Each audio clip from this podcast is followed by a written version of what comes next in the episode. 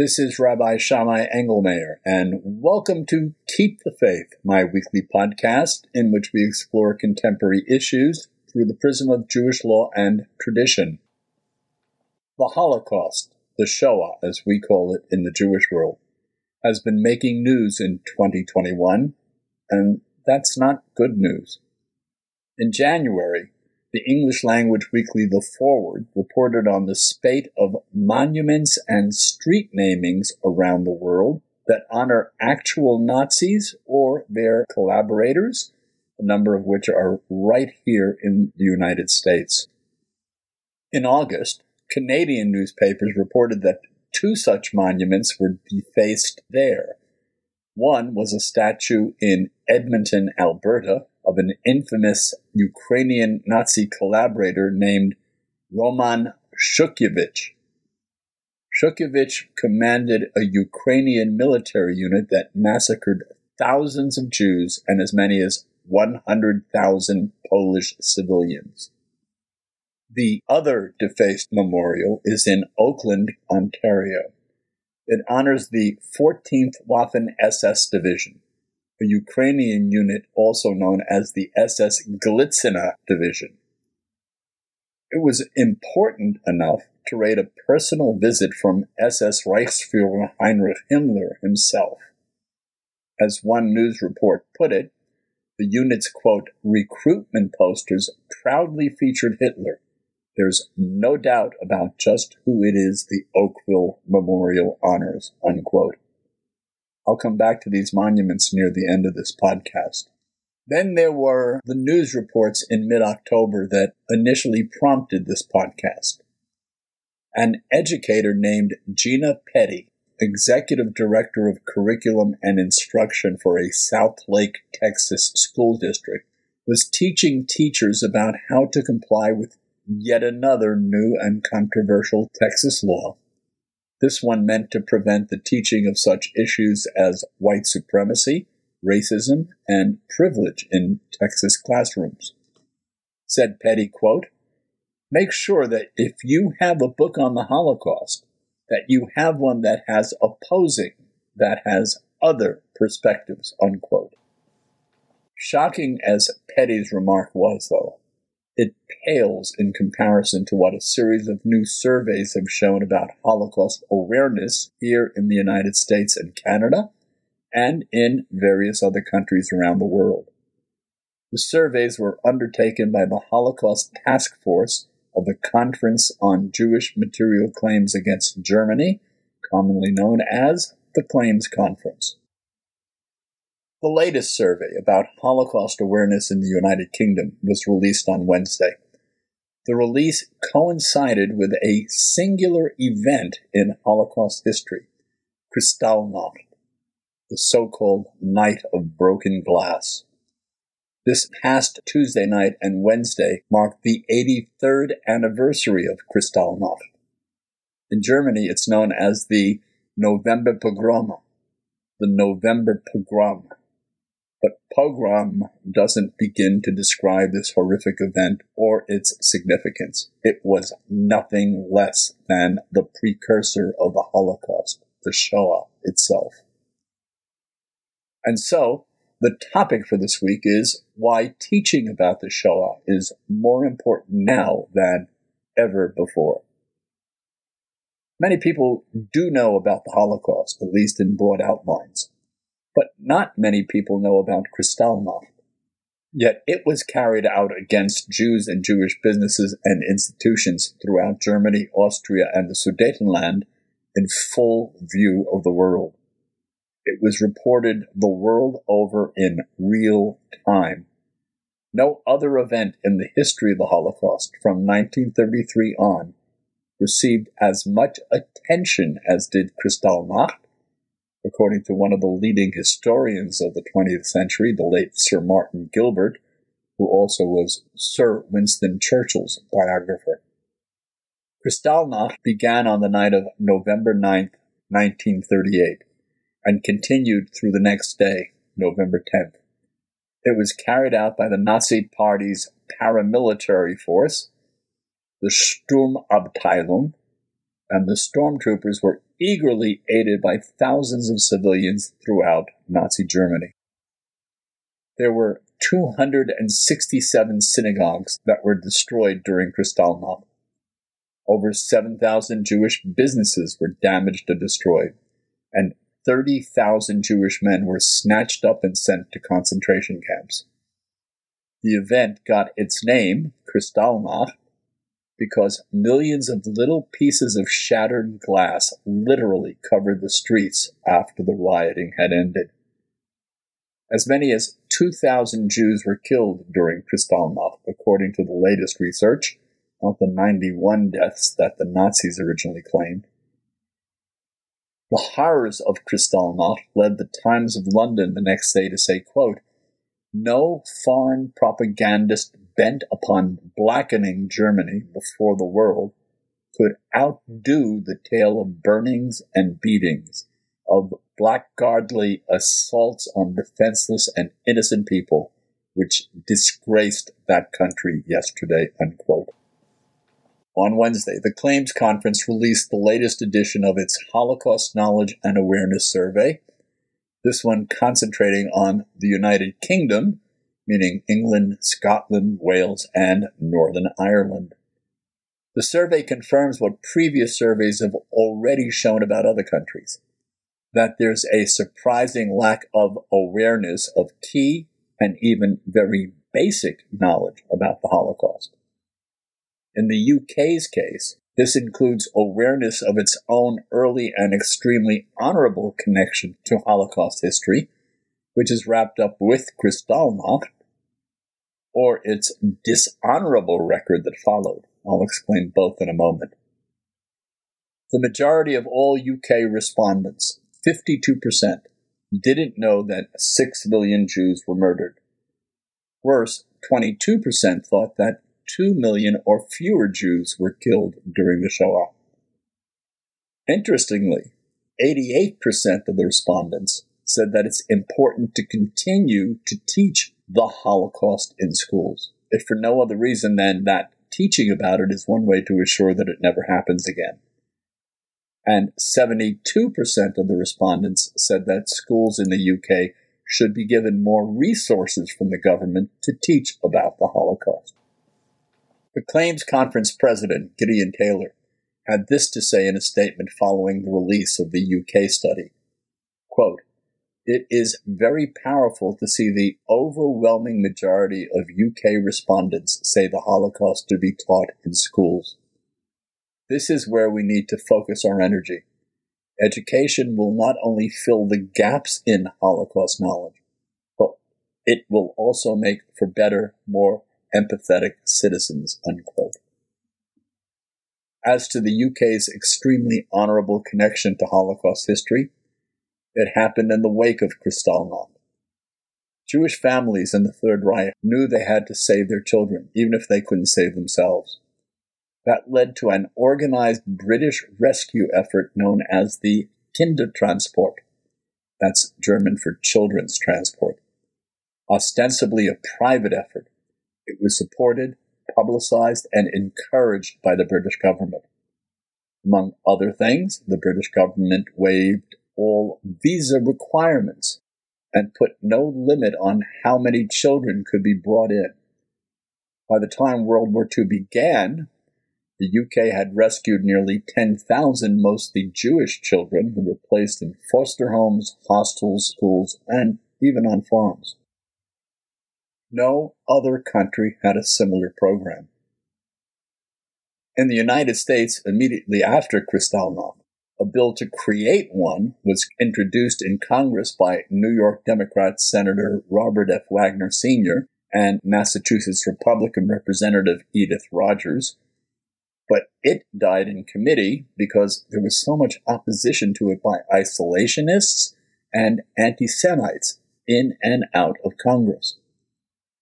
The UK's role in saving these children highlights one of the more disappointing findings in the Claims Conference's latest survey.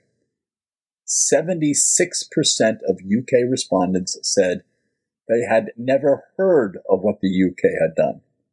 They had never heard of the Kindertransport. As Greg Schneider, Claims Conference executive vice president said, quote, It is particularly disappointing to find that the Kindertransport, an important historic chapter that reflected the best of humanity and should serve as a beacon of hope in the darkest of times, is being forgotten. Now, more than ever, it is critical that we find new and innovative ways to perpetuate the memory of the Holocaust through education. This is imperative, not just for the memory of the six million who were murdered and the survivors still with us, but for the generations to come. Only through understanding our history can we ensure a better future. Unquote. As I noted, though, as glorious as the Kindertransport was, the British government took another route once World War II broke out. Like so many others, the UK shut the door to Jewish immigration. Yet 67% of UK respondents wrongly believe that the British government kept the door open. Another interesting and somewhat more positive finding, and also a sad one for us here in the United States, was that UK respondents had a somewhat better knowledge of concentration camps and ghettos than Americans have.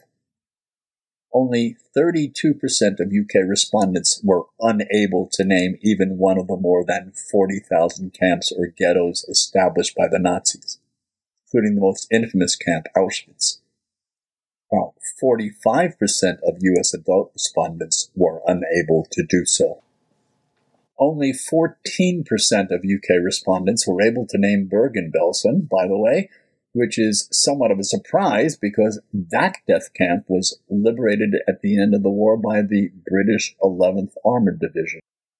Finally, 7 out of 10 respondents in the UK say at least a few people in the UK believe the Holocaust didn't happen and 22% of respondents say a great deal or many people in the UK believe that. In an earlier survey, this one covering France, 57% of French respondents didn't know that 6 million Jews were killed during the Holocaust. More concerning, 69% of French millennial and Generation Z respondents didn't know that. Millennials refers to people born from the mid 1980s until 1997. Generation Z refers to people born from 1997 until 2012. 30% of French respondents overall and 44% of millennials and Gen Z respondents believe that 2 million or fewer Jews were killed during the Shoah, not 6 million. The French, by the way, refer to the Holocaust the way we Jews do they call it the Shoah. Still, 82% of French respondents said it was important to continue teaching about the Shoah in part so that it doesn't happen again. 79% said that all students should learn about the Holocaust in school, and 75% said Holocaust education in France should be mandatory. Another interesting takeaway from the French survey 45% of millennials were unaware that France collaborated with the Nazis during the Holocaust, hunting down and deporting 67,000 Jews to concentration camps. Here's another takeaway, and even more worrisome. While only 10% of all French respondents say it's okay for someone to hold anti Semitic views, that number jumps to 20% for millennials and the Gen Z. In the Canada survey, 54% said they didn't know that 6 million Jews were killed during the Holocaust, with 23% saying they believe far fewer than 2 million Jews were killed, while another 24% said they had no idea how many were killed. Among Canadian millennials, the number who said they believe far fewer than 6 million Jews were killed was 62%. Other Canadian findings include these 22% of millennials haven't heard or aren't sure if they've heard of the Holocaust. 49% of Canadian respondents couldn't name a single camp or ghetto. That number is 52% for millennials. Surprisingly, 71% never heard of the late Elie Wiesel, and only 55% knew of Oskar Schindler, the German businessman whose efforts to save Jewish lives was memorialized in the film Schindler's List. 32% of respondents said that Canada had an open immigration policy for any Jewish refugees fleeing Europe, whereas Canada had one of the worst records of any country, allowing only 5,000 Jewish refugees in. On the bright side, 82% of Canadian respondents believe all students should learn about the Holocaust in school, while 85% said it's important to keep teaching about the Holocaust so that it does not happen again. Finally, these are the findings from the U.S. survey. 31% of all Americans and 41% of millennials believe that far fewer than 6 million Jews were killed during the Holocaust, most believing the number to be 2 million or lower. 45% of adult Americans of all ages couldn't name a single concentration camp or ghetto. That number was even higher for millennials. This one really got me. 11% of US millennial and Gen Z respondents said that we, the Jews, caused the Holocaust. Caused it, not that we were its principal victims. As incredible as that is, a shocking 19% of all respondents in the state of New York, of all places, said the Jews caused the Holocaust. 19% of all respondents in a state that arguably has more Holocaust survivors than most others. That's the highest for any state. It was followed by 16% in Louisiana, Tennessee, and Montana, and 15% in Arizona, Georgia, Nevada, New Mexico, and another shocker, Connecticut. There nevertheless is some encouraging news here as well. 93% of U.S. respondents said that all students should learn about the Holocaust in school, with 80% saying it's important to keep teaching about the Holocaust to prevent it from ever happening again.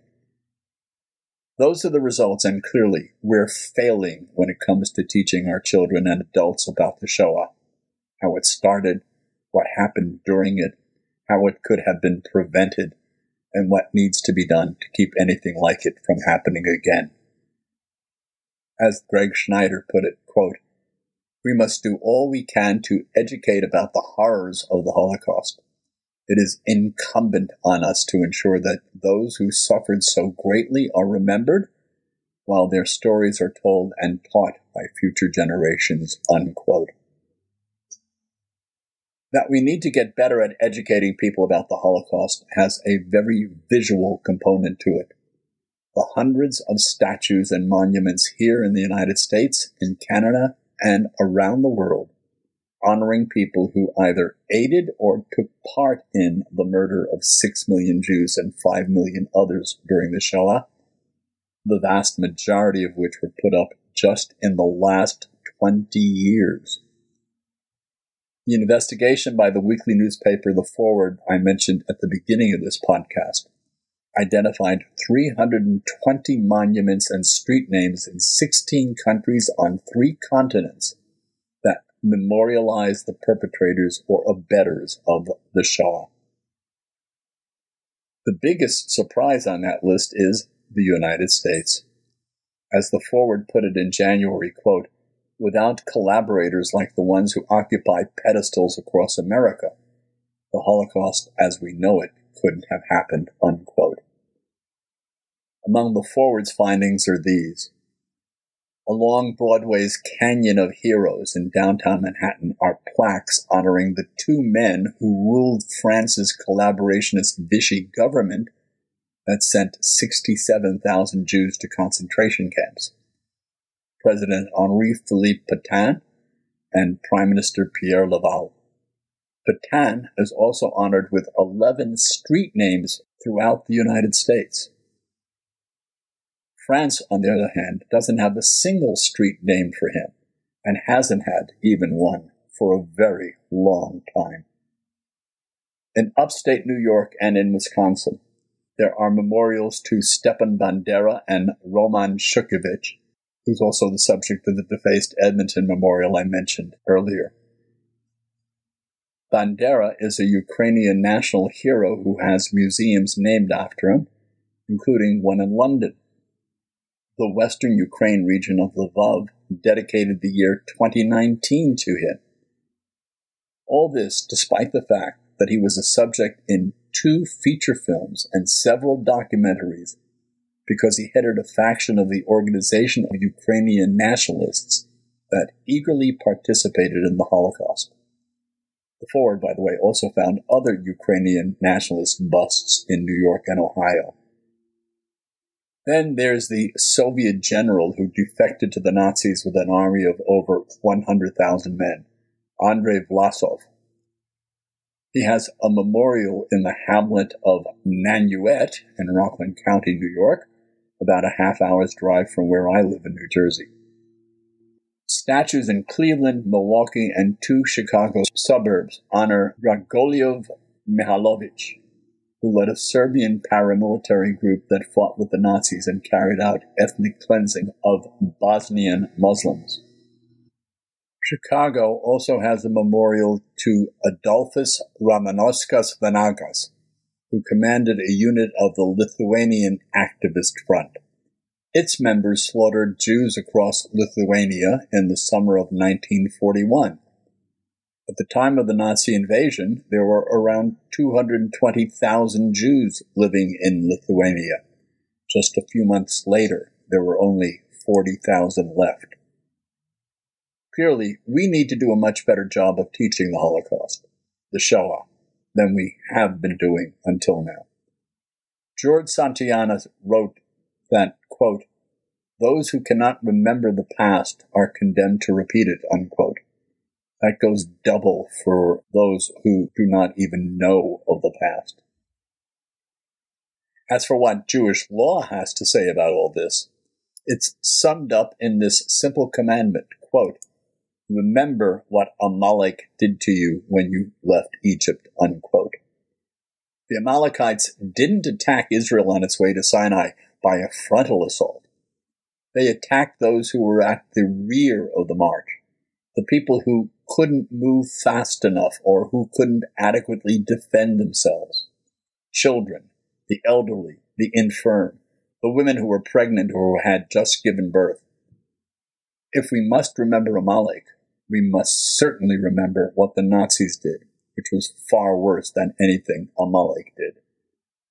As to Gina Petty's instruction to teachers in Southlake, Texas, that they need to teach both sides of the Holocaust, there is an interesting discussion in the Talmud that's relevant. We're told that Rabbi Akiva said that the commandment to teach our children means that we should do so using a corrected text. What he meant by that, we're told, is that when learning any subject, we need to do so using accepted and wholly accurate texts because once misinformation enters a person's mind, it's very difficult to root it out. The claims conferences surveys are proof of that. This is Rabbi Shammai Engelmayer. I do hope you come back for my next podcast, and I'd like to hear what you have to say about this or my other podcasts.